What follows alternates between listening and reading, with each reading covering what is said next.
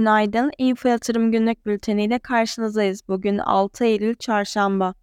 BIST endeksi 22 Haziran tarihinde başladığı yükseliş trendini 8000 seviyesi üzerine taşıyarak dün rekor kapanışlarından birini daha yaptı.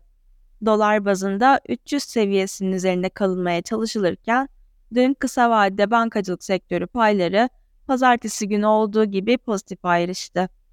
BIST endeksinde en çok pozitif katkı yapan paylar İş Bankası, Akbank, Ereğli, Şişe ve Tüpraş olurken koronavirüs varyantına ilişkin yeni haberlerin çıkması ulaştırma sektörünü baskıladı.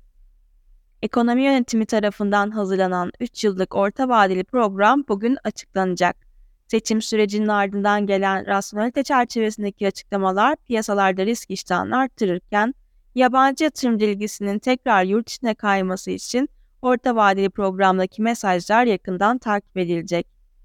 Cumhurbaşkanı Erdoğan'ın pazartesi günü Putin ile Soçi'deki görüşmesi nedeniyle pazartesi günü gerçekleşemeyen kabine toplantısı dün yapıldı. Kabine toplantısının ardından konuşan Cumhurbaşkanı Erdoğan, anayasa çağrısını bir kez daha tekrarladı. Erdoğan'ın enflasyonla mücadele yönelik de mesajları vardı. Erdoğan, hayat pahalılığıyla mücadeleyi daha sıkı yürüteceğiz derken bugün açıklanacak orta vadeli programı işaret etti.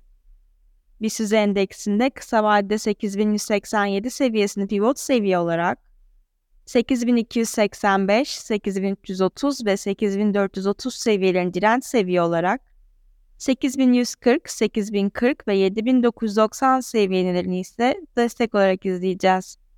Endeksin güne yatay başlamasını bekliyoruz. Thank you.